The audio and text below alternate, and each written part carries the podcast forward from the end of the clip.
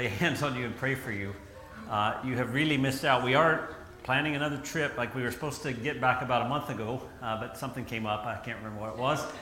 Uh, but we are having a team that, that's going to go next August, and, and it's the team that was going to go last year, but I'm sure we maybe could make room if things pan out. But um, we, of those 20 years that they've been in ministry there, we've partnered with them for about 18 years, sending teams down, I think probably eight or nine times.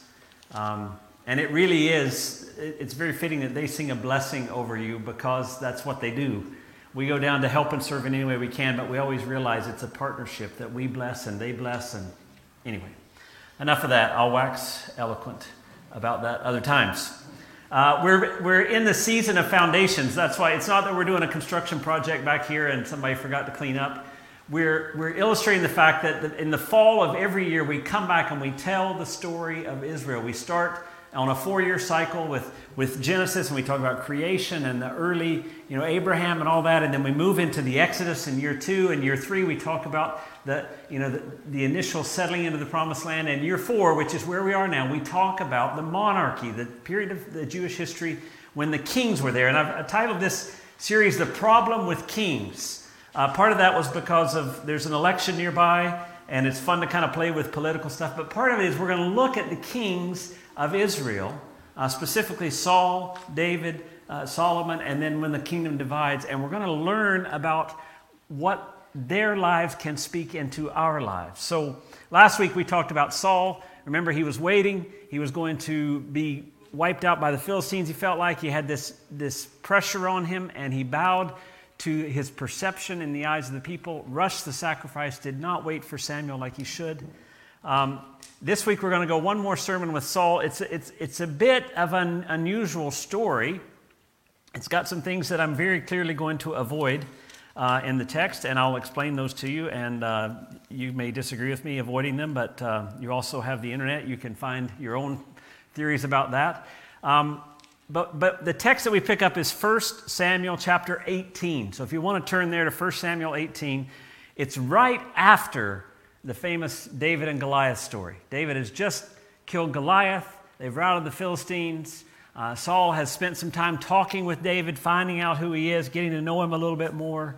Uh, and that we pick up the text uh, in chapter 18, verse 1. Now, and like I say, there's a couple things that are going to stand out to you. Uh, just don't worry, I'm going to avoid those completely so you don't have to figure them out. Just kidding. 18:1 Then after David had finished talking with Saul Jonathan became one in spirit with David and he loved him as himself. And from that day Saul kept David with him and did not let him return to his father's house and Jonathan made a covenant with David because he loved him as himself. And Jonathan took off his robe he was wearing and gave it to David along with his tunic and even his sword, his bow and his belt. And whatever Saul sent him to do David did it so successfully that Saul gave him a high rank in the army, and this pleased all the people and Saul's officers as well. And when the men were returning home after David had killed the Philistine, the women came out from all the towns of Israel to meet King Saul with singing and dancing, with joyful songs and with tambourines and lutes. And as they danced, they sang, Saul has slain his thousands, and David his tens of thousands. And Saul was very angry this refrain galled him. They've credited David with tens of thousands, he thought, but me with only thousands. What more can he get but the kingdom? And from that time on, Saul kept a jealous eye on David. And the next day, an evil spirit from God came forcefully upon Saul. He was prophesying in his house while David was playing the harp as he usually did. And Saul had a spear in his hand, and he hurled it, saying to himself, I'll pin David to the wall. But David eluded him twice. Saul was afraid of David because the Lord was with David, but he left Saul. So he sent David away from him and gave him command over a thousand men, and David led the troops in their campaigns. In everything he did, he had great success because the Lord was with him. And when Saul saw how successful he was, he was afraid of him. But all Israel and Judah loved David because he led them in their campaigns. And Saul said to David, Here's my older, older daughter Merab. I will give her to you in marriage. Only serve me bravely and fight the battles of the Lord. For Saul said to himself, I will not raise a hand against him. Let the Philistines do that. But David said to Saul, Who am I? And what is my family or my father's clan in Israel that I should become the king's son in law? And so when the time came for Merab, Saul's daughter, to be given to David, she was given in marriage to Adriel of Meholah. Now, Saul's daughter Michal was in love with David, and when they told Saul about it, he was pleased. I will give her to him, he thought, so that she may be a snare to him, and that the hand of the Philistines may be against him. So Saul said to David, Now you have a second opportunity to become my son in law. And then Saul ordered his attendants, Speak to David privately and say, Look, the king is pleased with you, and his attendants all like you. Now become his son in law. And they repeated these words to David, but David said, Do you think it's a small matter to become the king's son in law? I'm only a poor man and little known. When Saul's servants told him that David had said, Saul replied, Say to David, The king wants no other price for the bride than a hundred Philistine foreskins to take revenge on his enemies. Saul's plan was to have David fall by the hands of the Philistines. And when the attendants told David these things, he was pleased to become the king's son in law. So before the allotted time elapsed, David and his men went out and killed 200 Philistines. He brought their foreskins and presented the full number to the king so that he might become the king's son in law. And then Saul gave him his daughter Michal in marriage. And when Saul realized that the Lord was with David and that his daughter Michal loved David, Saul became still more afraid of him, and he remained his enemy the rest of his days. The Philistine commanders continued to go out in battle as often as they did, and David met with more success than the rest of Saul's officers, and his name became well known. Now, like I said, there's a couple things I'm going to skip over. Some things that might bother you. For example, verse 10 the next day, an evil, or the Hebrew word injurious, meaning to injure, spirit from God came forcefully upon Saul. What are you going to do with that, Jeff? I'm going to jump right over it because you have the internet and you can find out what everybody thinks about that. I, my personal opinion is that we need to relax about that and let God be God and realize that the way they write is telling the story of what happened and not, not freak out about that. But if you want to freak out about that, go ahead. The reason I'm not spending time on it is because I do not believe that that actually will conform you into Christ likeness if you know the answer to that. I think that's not the problem with your spiritual life, not knowing the answer to that. So we're going to skip that. We're also going to skip this sport killing of 200 Philistines as a way to pay the royal dowry. Okay, you, you, you got to think about that too. That's probably some of us culturally sensitivity that, you know, it's kind of let's wipe these guys out and do this humiliating thing. Um, like I say, there are a million sites on the internet. If you want opinions about those, there are a million of them out there.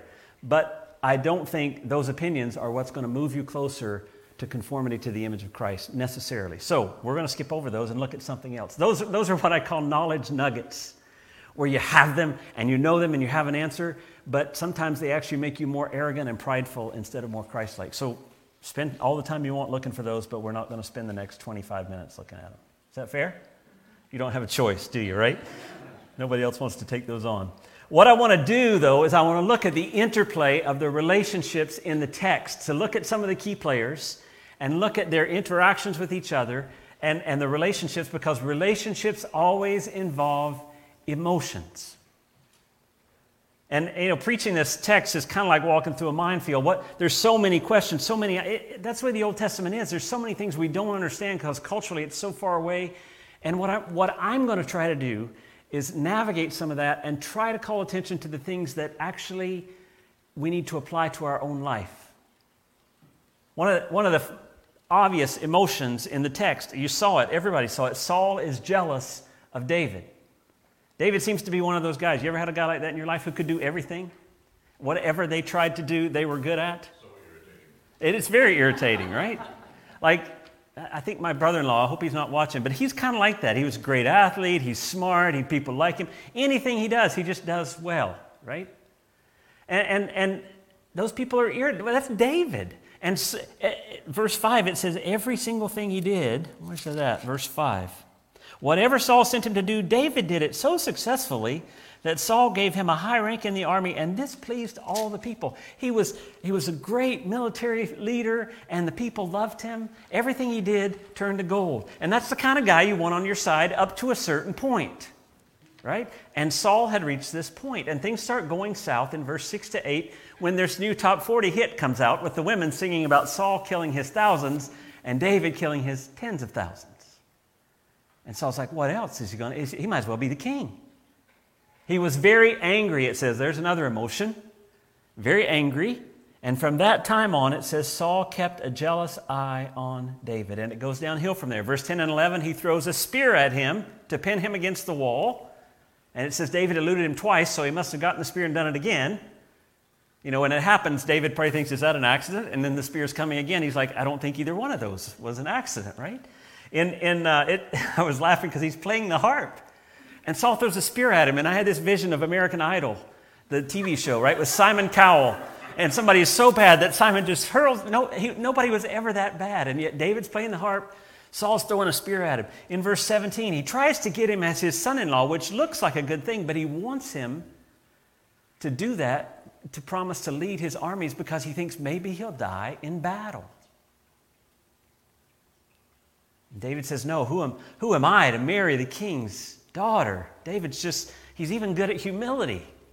Don't you, doesn't he make you a little sick? He's just, no, who am I? I'm, I'm not worthy of being the king's son in law. Well, round two, Michael loves him, and, and, and Saul says, I tell you what I'll do. I, not only I'll just lower the bride price, all he has to do is kill some Philistines. And David thinks, well, I can do that, right? So he goes and not only kills 100 like he asked, he kills 200. And Saul, it says, is completely frustrated. He's completely jealous. Saul can't seem to get anything right, and David can't seem to get anything wrong. That's the situation, and Saul's very jealous. And what makes it even worse is that Saul's kids love David. Right? Can you imagine the dinner table? Michael, Jonathan talking about what a great guy David is, and Saul's just seething.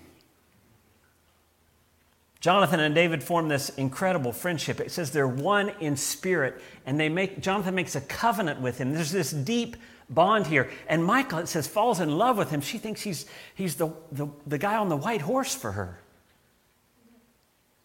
And as, as you look deeper into the text, you can begin to see the fruits of both love and jealousy. And like I say, this is still nothing too profound. We're going to get to where I think it matters in the, in the end, but I'm kind of building I'm building anticipation for why it really matters. But the, the fruits of love and jealousy, you know, emotions aren't neutral. I know people say feelings aren't either good or bad, and I would agree with that. You get the, the, the feeling of anger isn't good or bad, but what you do with it is important.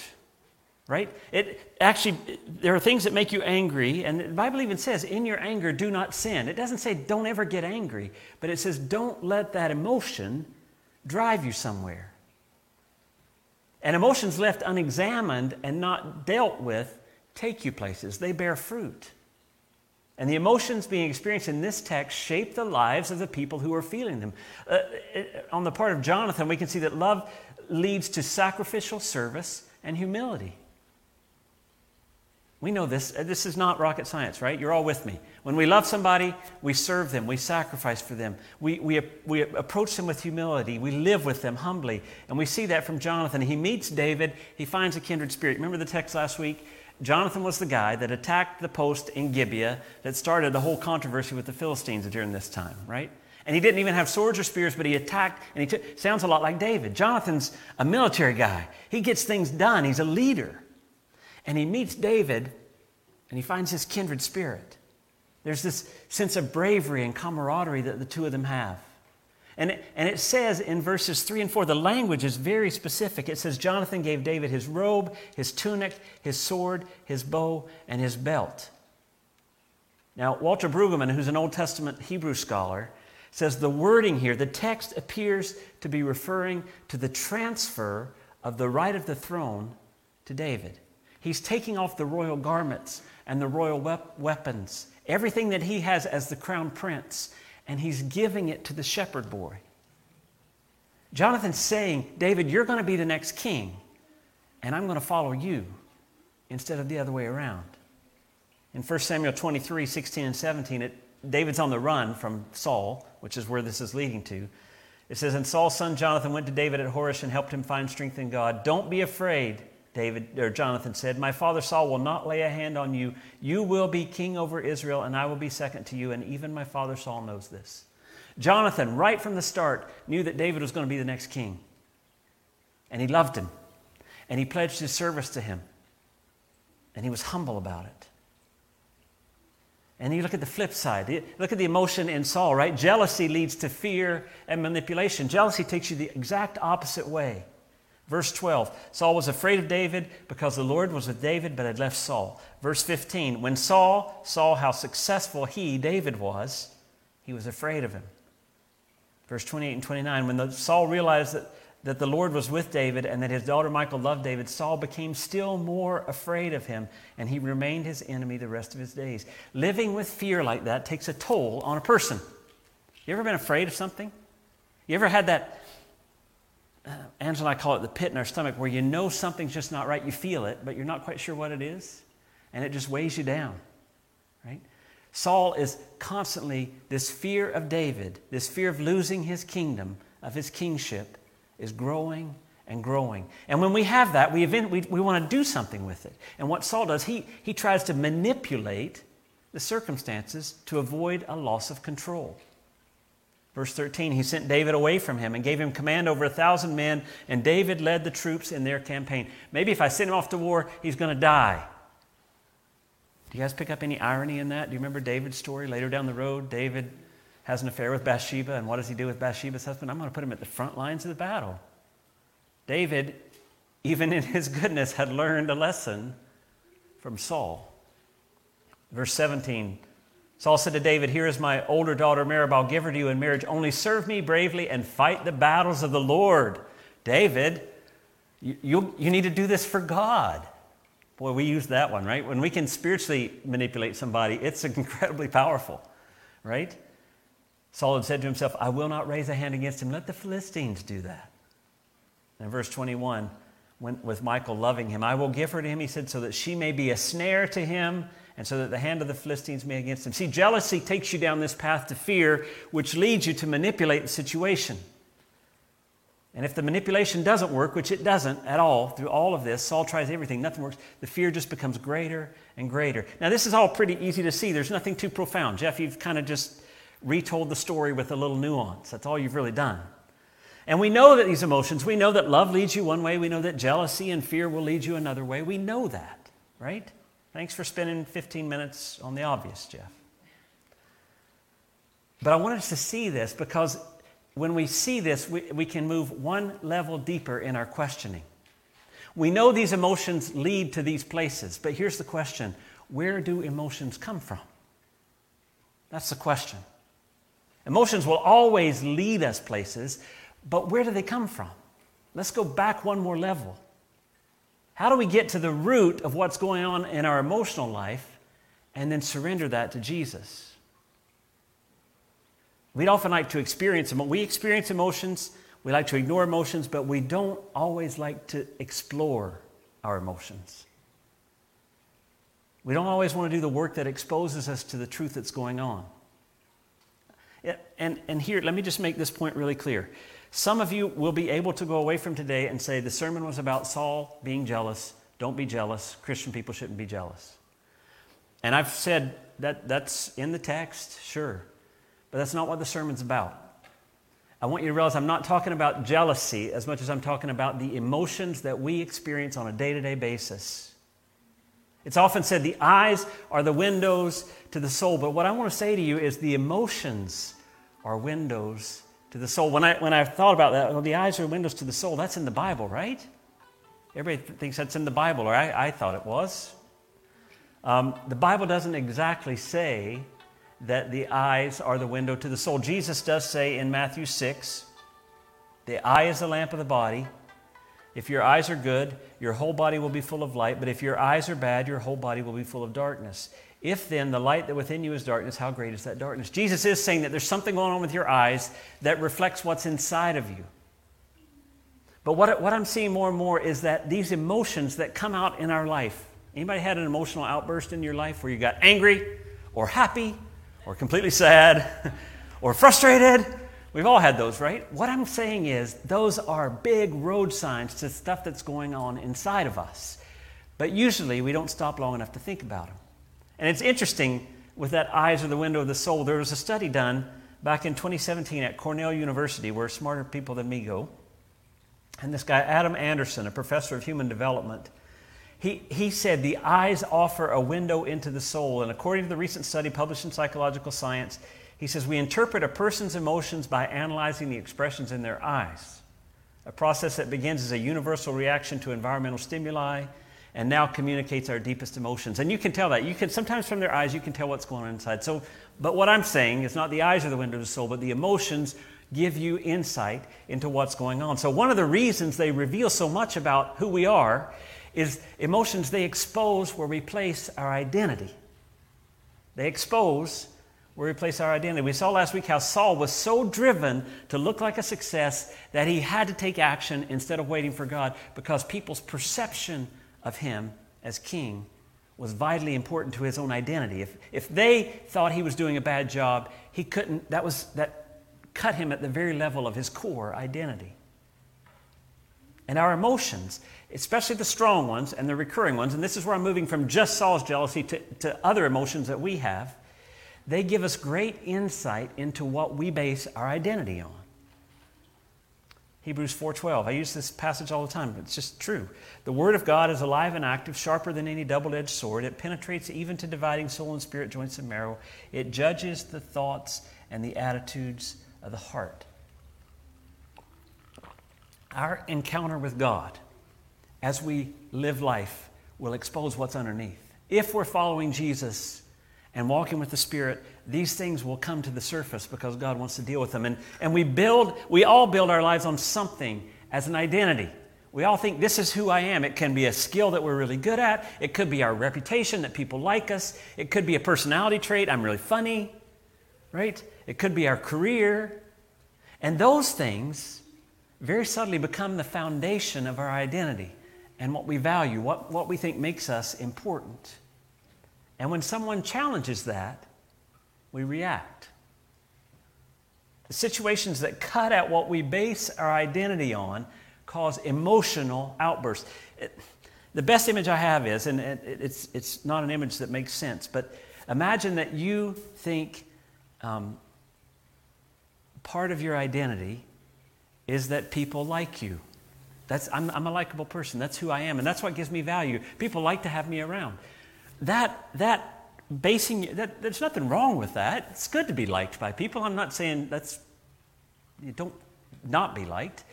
But what that what can happen is that being liked can become an idol that you hang on to. You're holding on to it. And then when somebody comes up and cuts you down or criticizes you or says something that shows they don't like you, you feel like they're pulling that away from you. And you grab harder because I've got to keep this or I don't know who I am. If you don't like me, I'm not sure who I am. And see, that's what's happening with Saul. Saul's based his identity on the fact that, that he's the king and people see him as the king. And when that gets threatened, when they're singing songs about David killing 10,000 and him only killing 1,000, the jealousy flares up. Now, the jealousy is a sign that his identity is being cut away at. It's, it's, it's a typical spiritual principle. Paul writes in 1 Corinthians 3 By the grace God's given me, I laid a foundation as a, build, a, wise builder, and someone else is building on it. But each one should build with care. Now, he's talking about who we are, how, what we become. For no one can lay any foundation other than the one already laid, which is Jesus Christ. That's the core essence of our identity that we're in Christ. If anyone builds on this foundation using gold, silver, costly stones, wood, stray, or wood, hay, or straw, I've got to learn to read again. Their work will be shown for what it is because the day will bring it to light. It will be revealed with fire, and the fire will test the quality of each person's work. You see, these emotional outbursts show us that what we're building on is being challenged. And, and, and maybe we're resting on something that can't bear the weight of who God has called us to be. I'm going to come back to this at the end, but if we will slow down long enough to acknowledge and reflect on the emotions that we feel and experience, it will give us insight. Thomas Keating, in his book Invitation to Love, writes this this quote as we begin the difficult work of confronting our own unconscious motivations, our emotions can be our best allies. The emotions faithfully respond to what our value system is, not what we would like it to be or what we think it is, and I would add even what we say it is. Our emotions are perfect recorders of what is happening inside. Hence, they are the key to finding out what our emotional programs for happiness really are. So, when we get angry at other people who have more stuff than we are, and I'm mad at them because how dare they have all that stuff? Maybe part of our identity is we think what we have gives us value and we have less than them, right? You see how that, there's, there's a deeper thing going on there. When I, do I say this? When I get angry at other political parties or ideologies, and I'm, I'm not just angry at the ideology, I'm mad at the people, right? Maybe it's because I feel like my ideology is my identity. I'm, I'm not saying we don't need to argue over political ideologies, they're important, but you know what? If, if it gets you so that you can't even engage with another person as a human being, something's wrong. You've missed the point. Anger at others who are disrespectful of our time or our efforts. Have you ever had that person, you're always on time and they always show up 15 minutes late? Drives you crazy. You get angry. You know what it's saying? It's saying, I, I, do this and that makes me valuable, and you're disrespecting my value. Or jealousy. What I have or what I look like or my reputation is important. See, one of the key parts of the spiritual life is to build who we are on Jesus and His love and His acceptance. So those things, when they're taken away from us, don't throw us because we can rest in who we are in Him. It's not our success or our ability that makes us valuable. It's not, our, it's not Saul's good kingliness that makes him the king. It's the fact that God said, You're the king. And if he could have rested in that, his life would have been a whole lot different.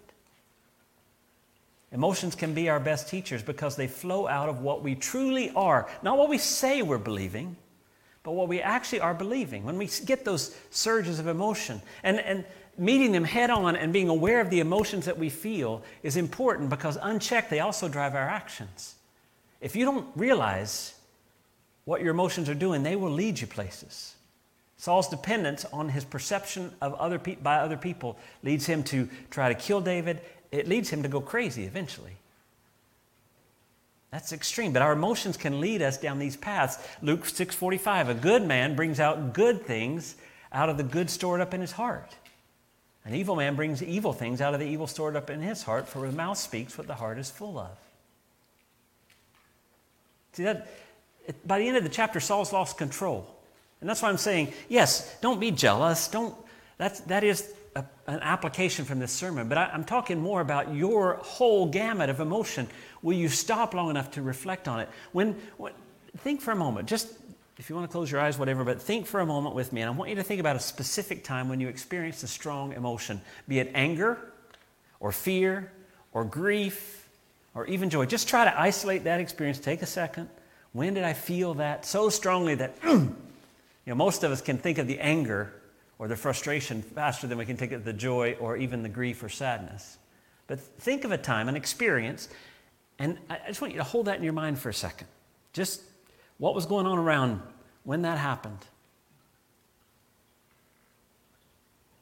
And, and, and I want you to do that because of this last subpoint. I think it's the last one. Is this the last one? If it's not, there's another one after it, but here we go.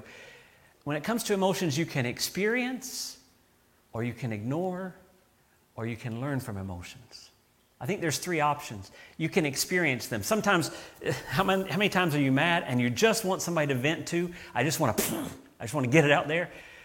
What you're doing is you're having an emotion of anger and you just want to experience it. I want to be as mad as I can possibly be. I'm not going to hurt anybody, but boy, I'm going to go tell somebody. I'm going to let them know because I'm just experiencing the emotion. Sometimes that's with grief too. You can just experience the grief. Even with joy, I just want to be happy. Don't cloud my mind with facts or anything else. I just want to be happy. So we can experience emotions. That's one option. Uh, number two is we can ignore it, shove it down. Emotions become, this, this is, uh, this is in the man handbook, by the way. If, if you men have read your handbook, it says, shove your emotions down. They're no good. They're just going to get in the way. Don't start talking about them because who knows what will happen then, right? But, but emotions are, are these obstacles that get in the way, and I need to numb myself to those feelings or I'll never get anything done. That's, that's another thing we can do. And not just men do that, women do that as well. Or we can learn from it. We can take a moment when we have that moment of anger or frustration or sadness or even joy, and we can reflect on it and say, what is underneath this that's causing this emotion? Why did this action that this person do cause that emotion to rise up in me? What were they attacking of my belief system? David prayed in Psalm 139 Search me, God, know my heart, test me, and know my anxious thoughts, and see if there's any offensive way in me, and lead me in the way everlasting. I want you to, to think about, now go back to that strong emotion that you felt just for a minute. What happened to cause it? Who, who was involved? Replay it in your life. What were the specifics? How did you respond? And then, then dig a little deeper. What does that emotion say about where you place your value and your identity. What was being attacked in your belief system that caused that emotion? And then the most important question I ask is what does the gospel say to that? What does the fact that you are forgiven and freed and a beloved child of God say to that moment? I'll end with a personal story. Um, sometimes I hesitate to do that because I'm afraid you'll think more about the personal story. But uh, several years ago, it was many, several years ago, um, someone sat down with me and, and just thought they should share with me that they liked me, they thought I was a nice guy, but that my sermons were kind of boring. and I just went, oh. And I, I, I, you can always be honest with me about sermons because I, I guarantee you, some of my sermons are boring.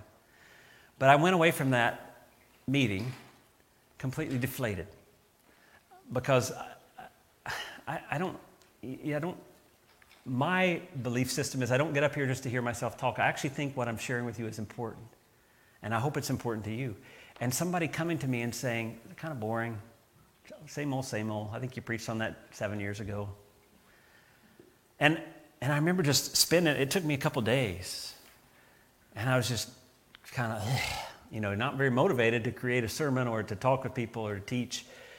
And then all of a sudden it hit me.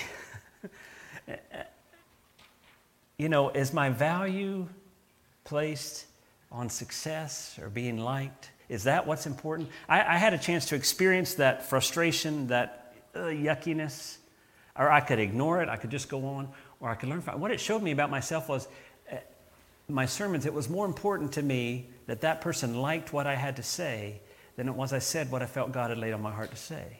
And he was, he was, it was a he, so that all you women can feel free, didn't do it.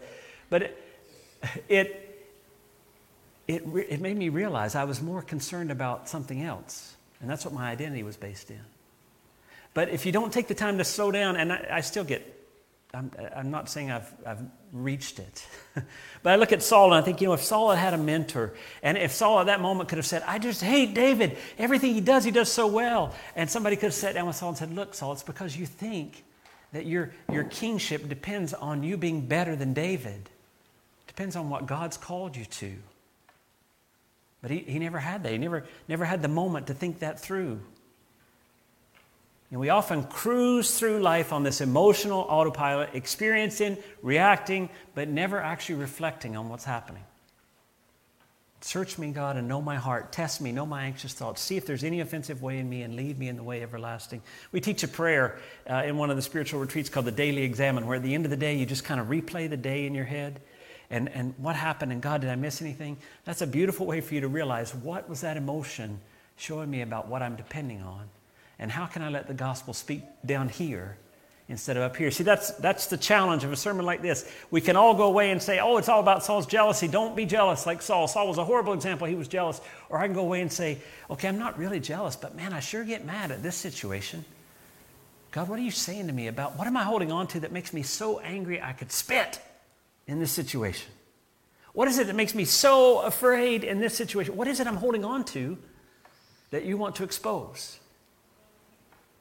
You know, God will strip away everything that you depend on and He will replace it. I don't know if you've seen, but Jake and Beth's house looks a little stripped away right now. They're doing some renos, and their whole upstairs has been gutted right down to the studs. And when uh, Jake and I were, and Beth and I were walking through it in Angelo the other night, and you see some of the electrical things that have been done over the years. Have any of you had a house that's been renovated by people who didn't know what they were doing? Yeah, and, and all that's exposed in its glory right now. And that's one of the reasons they're doing this right? But that's a spiritual metaphor. In our own life, you know, we build and we make it look the best we possibly can. And sometimes these explosions of emotions are signs that deep within our walls, there's something that's not quite copacetic. It's not working the way it's supposed to work. And God's ripping off the drywall and pulling out the insulation. He's saying, take a look at that. Let me rewire that electricity there so that it actually functions in a way that's healthy, in a way that's surrendered to Jesus. That's the call. Let's pray. God, whatever emotions we experience, help us to, to be aware, but help us not to stop with just the moment. Help us to peel back and, and look at what's underneath. Saul is such a, a good example of a bad example. And I just pray you could, you could open our own eyes to our own lives because we know what you've called us to is to be conformed to the image of Jesus. You're, you're making us to be like your son. And so we're going to have these moments when we just feel like it's all falling apart. Help us to receive those as gifts and realize what you're doing is showing us areas where the gospel needs to speak into our life, where the fact that you died for us, that you loved us even while we were still sinners, that you gave your life for us. Help us to experience the love at that level and help it to totally reorient the way we live emotionally and in relationship with others. In Jesus' name, amen. I'm going to give you two questions to ask yourself and a piece of advice. First of all, don't help other people determine what's underneath their emotions. When someone blows up at you, don't say, you know, you really should evaluate what it is that you're clinging to. Because in that moment of emotion, none of us are very clear. It's not your job to fix them. But I would, I would say take an index card and write down Psalm 139, 23, and 24. Search me, O God, and know my heart. Test me, know my anxious thoughts. See if there's any offensive way in me, and lead me in the way everlasting. Write that down at the top of the index card. And then at the bottom of the index card, write down Have I felt any strong emotion today, and what might God be saying that to, that, to me through that? And put that on your bedside table. And at night before you go to bed, pray, God, search me, know my heart. And then just think back through your day. Did I did I have any emotional, and they can be good and bad. It's not, doesn't matter. But any strong emotion throughout the day, and then just say, God, what, what, is, what do you want to show me about that moment? Help me surrender that moment to you and to learn to grow to be like Jesus. That's my prayer for you this week. Amen.